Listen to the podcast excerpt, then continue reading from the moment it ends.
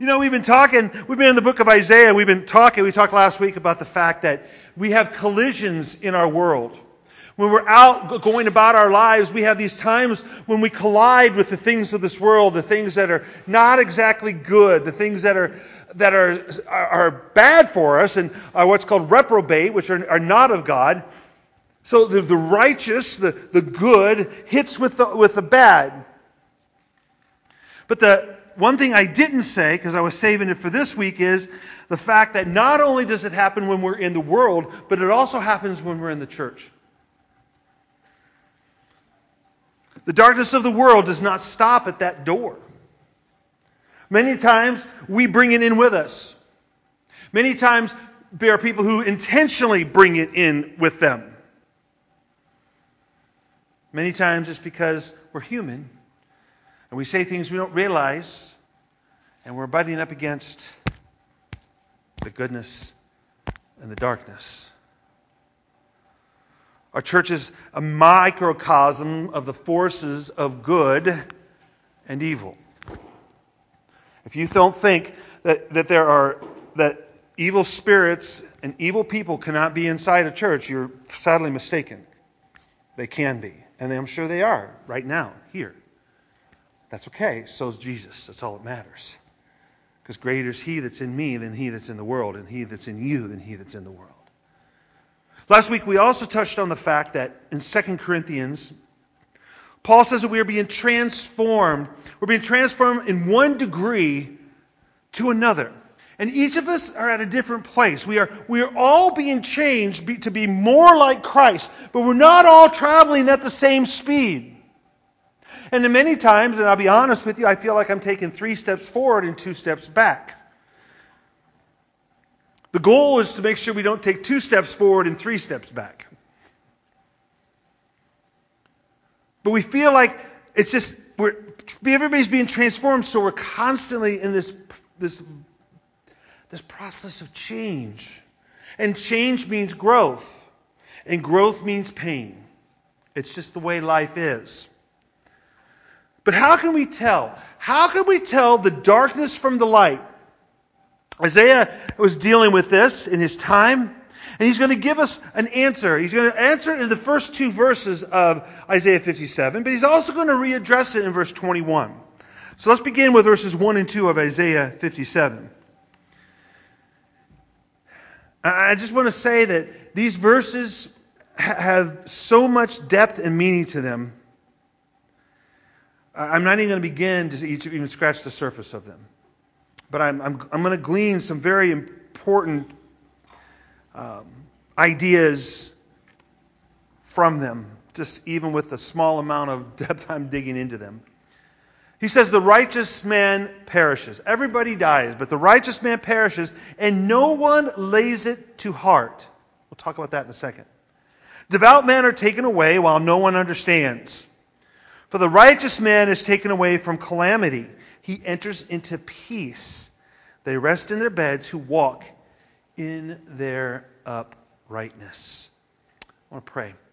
Father, we thank you uh, for Isaiah and for your word. I pray, Father, that you help us to see it. Help us to see it in its context, to see how you are working in it and continue to work in it. Because your word is living. It's good for reproof and for training. Help us to see you as we read your word, and we pray this by your grace. Amen. The trend that Isaiah is looking at, and that he, he is seeing, is the fact that righteous people are dying. And most of us miss the significance of it. We mourn for those who die. I, I, I, have a year, two years of just people around me that I cared deeply about passing, dying. And I was mourning, and I still mourn for them. But these verses are actually telling us that we, we got to understand why this happens. We should, we should be able to find peace in the midst of death. Why? Because we really don't understand that what God is doing when He calls someone home, He is calling them to peace. He's telling his great, he's being gracious to the saints. He's telling them, hey, you, you've spent enough time in this world. You have walked in darkness, fighting it off. You've struggled enough. It's time for you to rest. Remember, this is the righteous that he's talking to. He's delivering them from this evil world. He gives them peace. They'll never have a divided heart again. They're never going to have a heart that's as hard as that rock. Why? Because now they have peace. They have rest. The evil can no longer touch them. They are free. You know, Paul tells us in Philippians 1.21, to live is Christ and to die is what? I can hear you. Gain. I'm getting older. You need to talk louder. Gain. Thank you. To live is Christ and to die is gain. What's it? What do you mean it's gain? I have all, I have all these things in this world that I love. Why is, to, is dying gain? Because now I don't have to worry about them anymore. It's peace. This is why we don't grieve like those who have no hope. To borrow from the parable from last week, you know, God, God, what He does is He gathers His wheat. Sometimes He has to pick some of them early. Other times, at the end, He's going to gather us all. He's going to gather us as wheat. But what about the rest? He's talking about the righteous. He's saying that the righteous die and we don't realize we don't realize that they're being called to peace. But what about those who are not righteous? What about the those who are the weeds in the garden? Because the other trend that he sees here is that many of God's people are finding themselves in spiritual idolatry.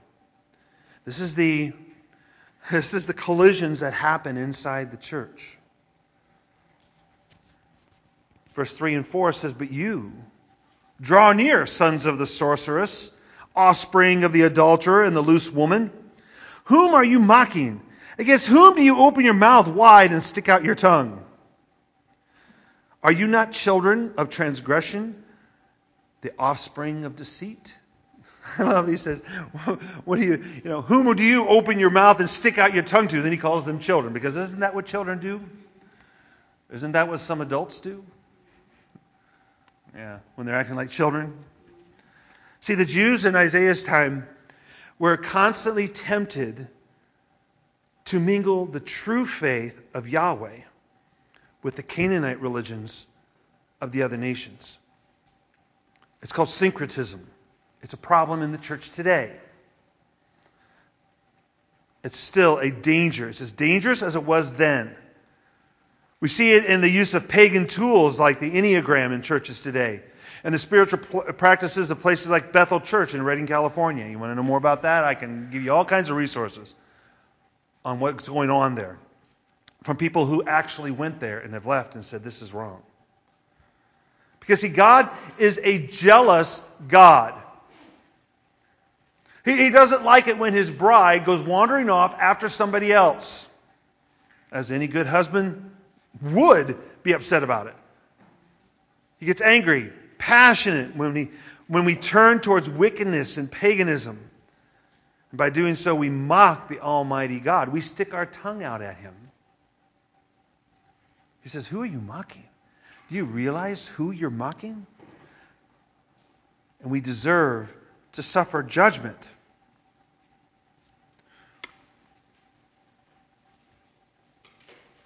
In verses 5 through 10, we're going to see that the wickedness of the Israelites, we're going to actually see, he's going to list out what they did. That's what he says. He says, You who burn with lust among the oaks, under every green tree, who slaughter your children in the valleys under the clefts of the rocks, among the smooth stones of the valley is your portion. They, they are your lot. To them you have poured out a drink offering. You have brought a grain offering. Shall I relent for these things? On a high and lofty mountain you have set your bed, and there you went up to offer sacrifice. Behind the door of the doorpost, you have set up your memorial for deserting me. You have uncovered your bed, and you have gone up to it, and you have made it wide. And you have made a covenant for yourself with them. You have loved their bed. You have looked on nakedness. You journeyed to the king with oil and multiplied your perfumes. You sent your envoys far off and sent, sent down even to Sheol. You were wearied with the length of your way, but you did not stay. It is hopeless. You found new life for your strength, and so you were not faint. We get a whole plethora of lists of the pagan practices that were going on.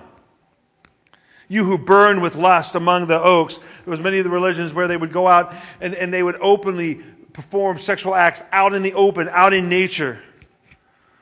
You slaughter your children in the valleys. You can have one guess as to what that is and what we do today. How many children have lost their lives to abortion? And we justify it. Christian people who claim to be Christian justify it. There's no justification for killing a baby in the womb. None.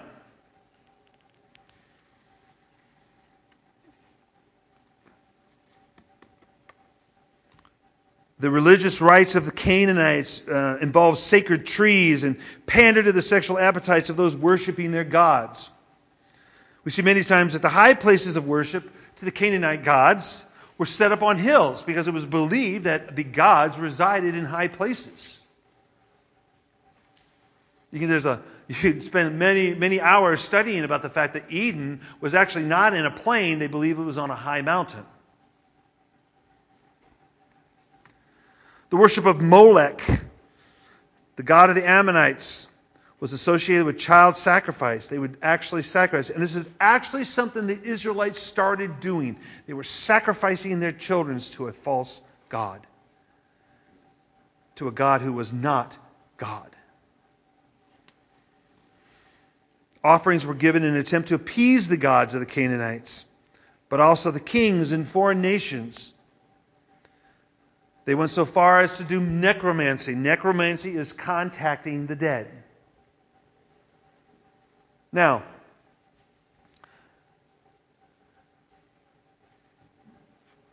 I asked this question last week in Sunday school class Is magic real? Yes, it is. And I'm not talking about illusion. I'm not talking about what David Copperfield does.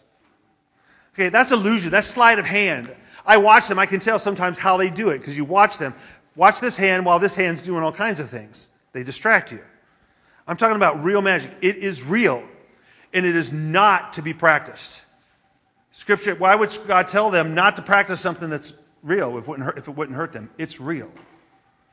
Curses.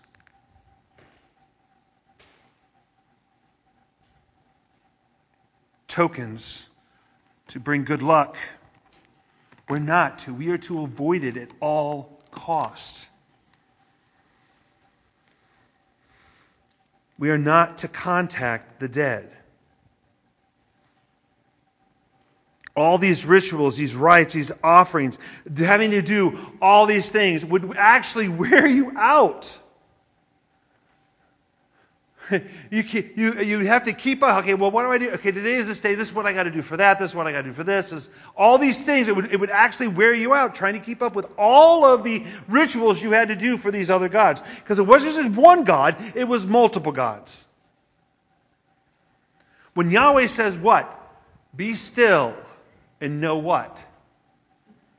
That I am God. we don't have to go through a bunch of rituals. We do some of them because it reminds us, but it doesn't appease God. God is happy with us for the most part. He's happy for who we're supposed to be. And when we turn to Him, he, He's very happy with us. But all this, all these requirements that they had to do did not stop them. It becomes a lifestyle. I watch a lot of different videos from people who were formerly in the occult. And they talk about some of the stuff they had to do, and it's just like they don't, you know, once they're free from that, it's, it's like taking that rock out of the box. It's gone. It's a heavy load that's taken off your back.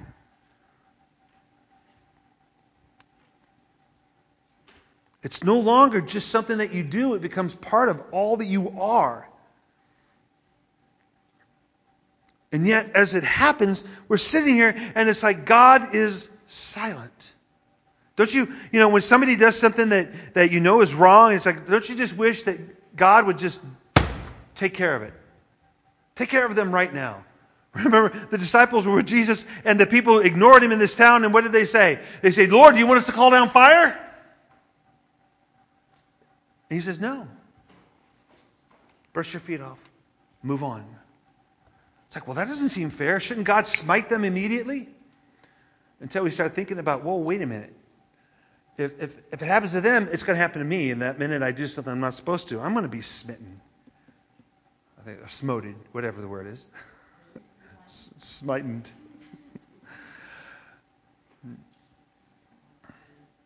So sometimes it seems that God is silent. And this is what it says in verse 11. It says, Whom do you dread and fear? Who are you afraid of? So that you lied and did not remember me and did not lay it to heart. Have I not held my peace even for a long time and you do not fear me? See, see, God is, God is perfect and God is judge. God has every right to destroy us.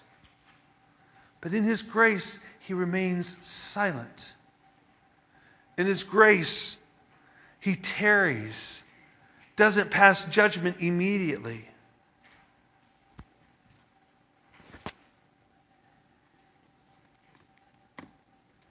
God doesn't want anyone to not believe in Him, but many will not.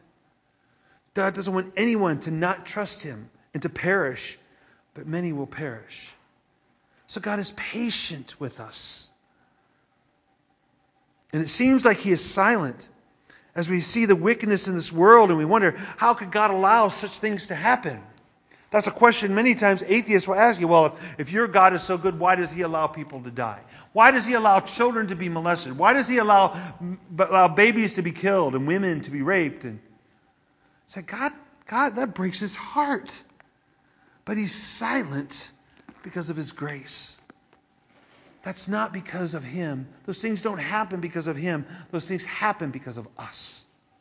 And because of this world. And because of the evil that's in this world.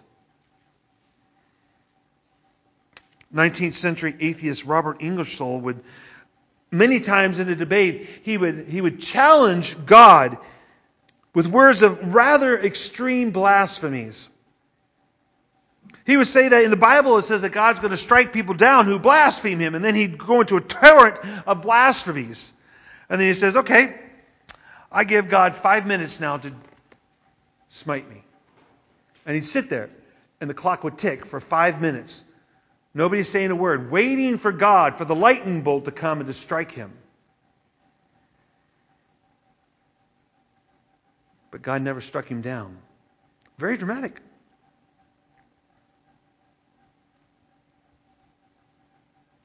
But the reality is, is what Ingersoll was doing, he was actually testing God's patience. And guess what? God's patience is infinite.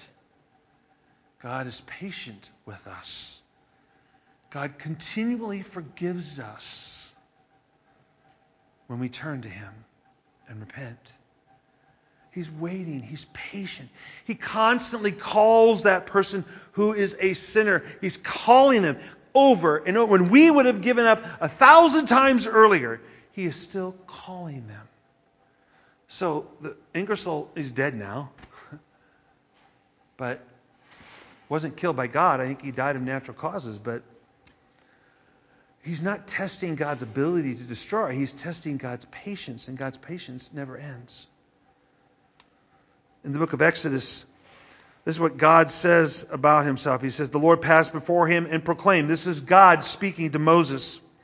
The Lord, the Lord, a God merciful and gracious, slow to anger and abounding in steadfast love and faithfulness.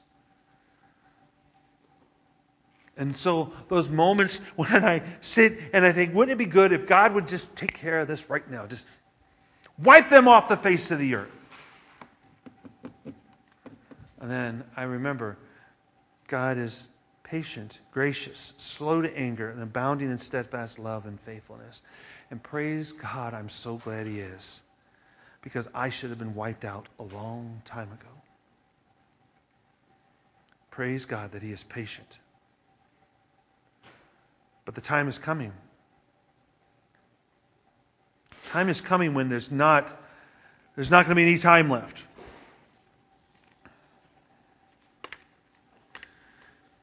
Verse 12, he says, I will declare your righteousness in your deeds, but they will not profit you.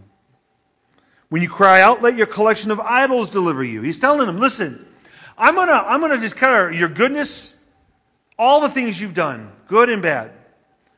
And when it comes down to it, you're not going to have anybody to cry out to but your idols. But what are your idols? Your idols are powerless to save you. The wind will carry them all off, a breath will take them away.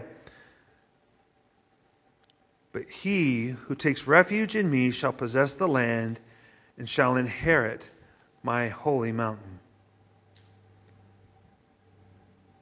See, in, in, our world today, it seems that there are those who are not following God and they're prospering. Think about that. Think about all the people. Think about the top 1% of the world as far as richness goes. And many of them, most of them, are not faithful to God.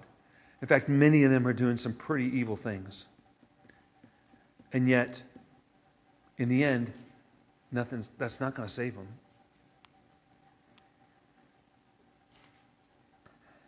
It may seem like those who are non believers and sinners in this world are having all the fun.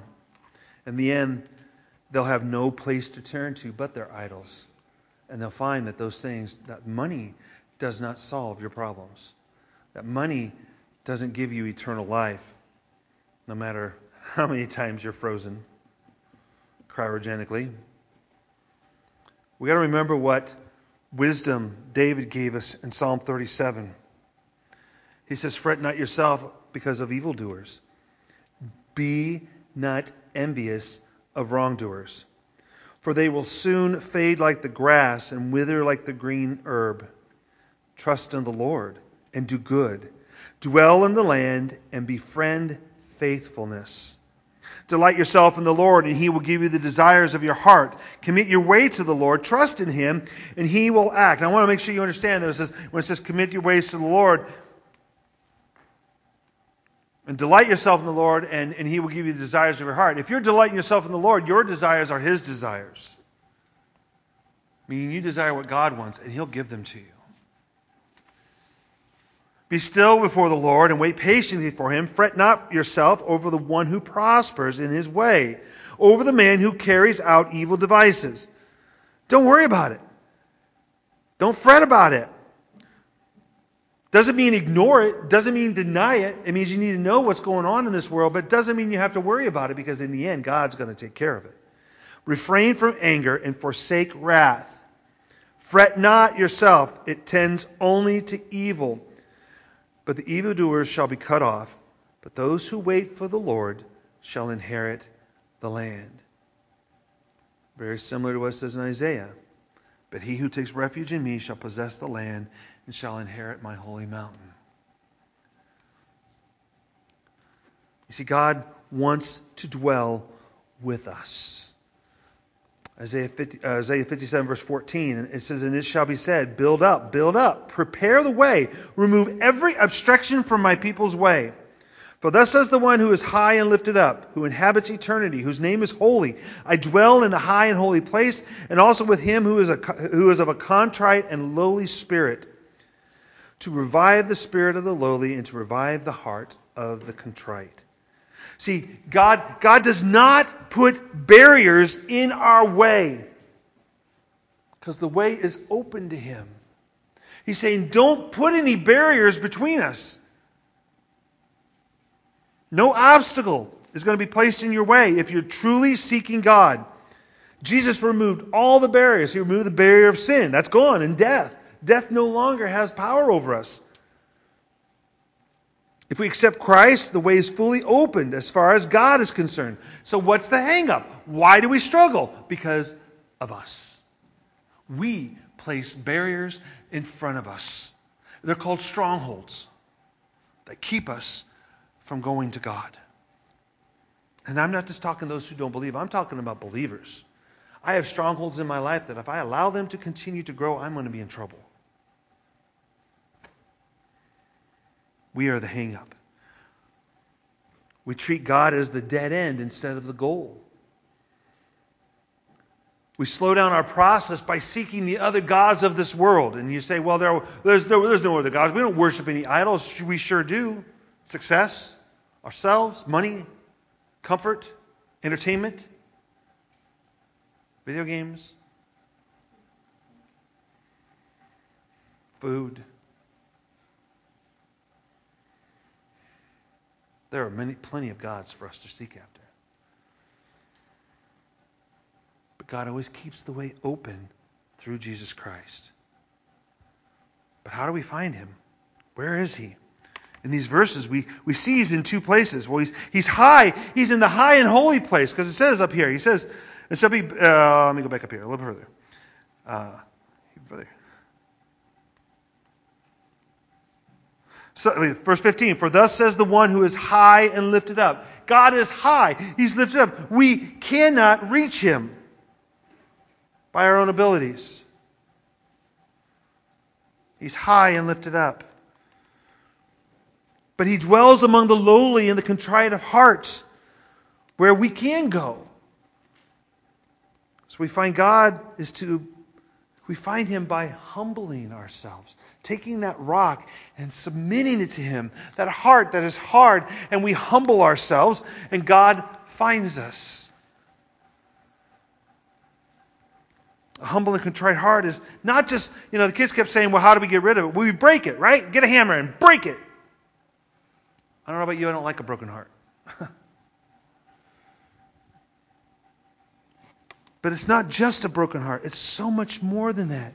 It's a heart that is actually crushed. I imagine that if we took that rock and we broke it up into real tiny pieces, that we could very easily fit it all inside of that box. crushed, ground to a powder. That's what our hearts need to be like. If you remember back when in the beginning of Isaiah, when Isaiah he encounters God, what does he say? He says, Woe is me, for I am a man of unclean lips, and I dwell among a people of unclean lips. That's the kind of heart we need to have. We need a heart that heart says, Woe is me. I am a sinner. God, God can destroy me if he desires, and he would be just. But he gives me grace. Woe is me.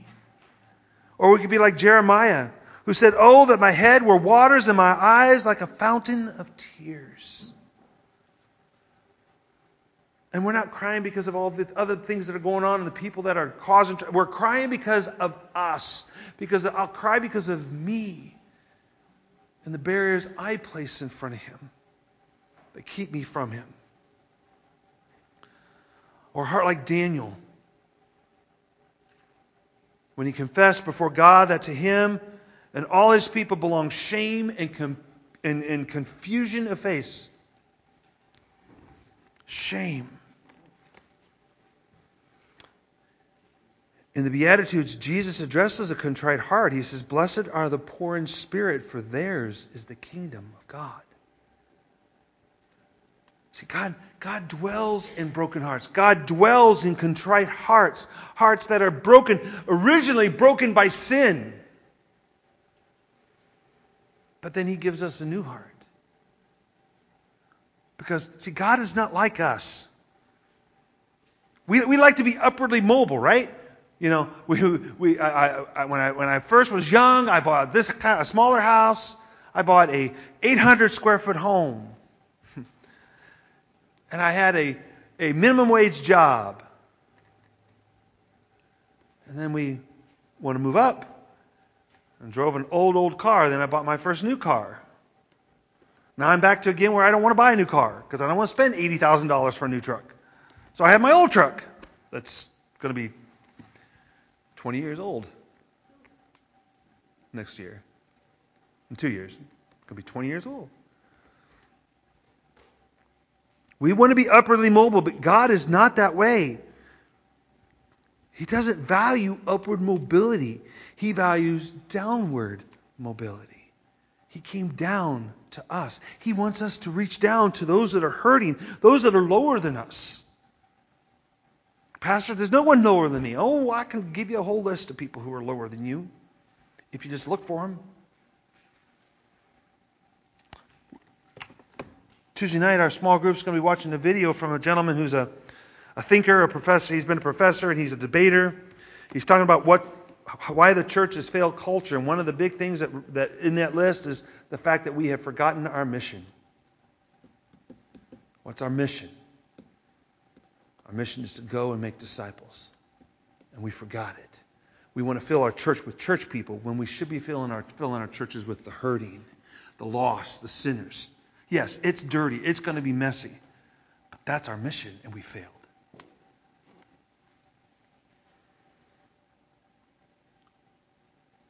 God feels very comfortable staying at the high and lofty.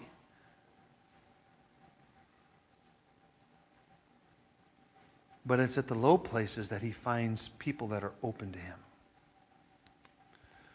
So, how does he respond? Verses 16 through 19. For I will not contend forever. We know his time is coming where he's not going to do it anymore. He's not going to be patient. Nor will I always be angry. So he's not going to just not going to be angry all the time. For the spirit will grow faint before me and the breath of life that I made. Because of the iniquity of this unjust gain, I was angry. I struck him. I hid my face and I was angry. But he went on backsliding in the way of his own heart. I have seen his ways, but I will heal him. I will lead him and restore comfort to him and his mourners, creating the fruit of the lips, peace, peace to the far and to the near, says the Lord. So God was angry with us, really angry. He was angry with the Israelites, but it's not going to last forever.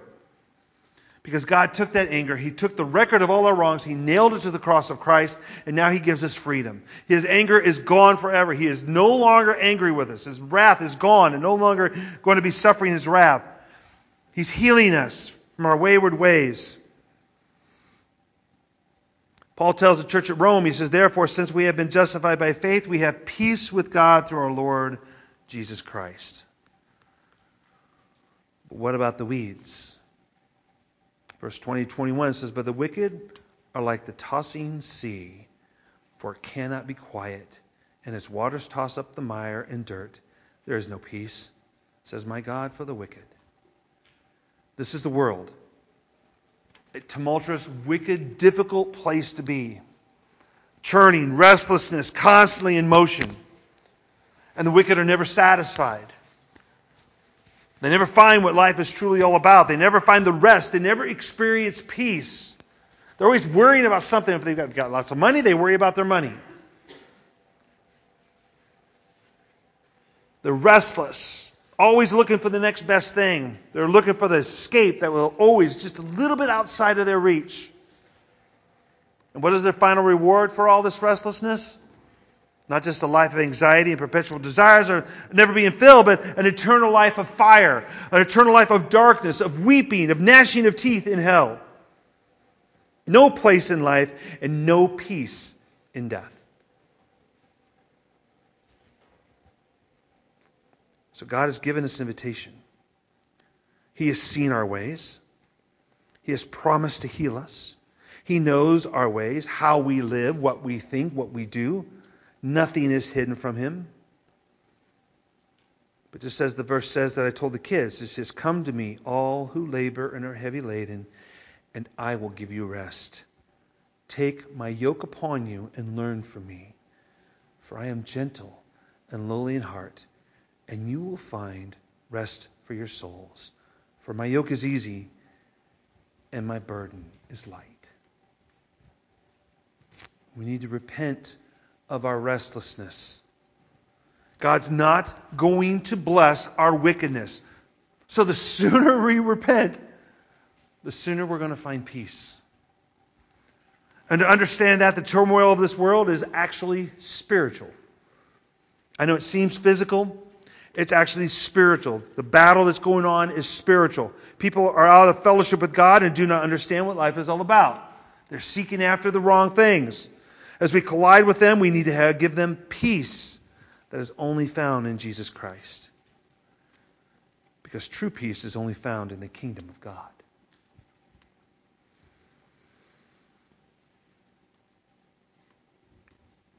We have an awesome opportunity to experience that peace in Christ today. But we must repent of our restlessness. We must repent of our turning away of the strongholds we place before us.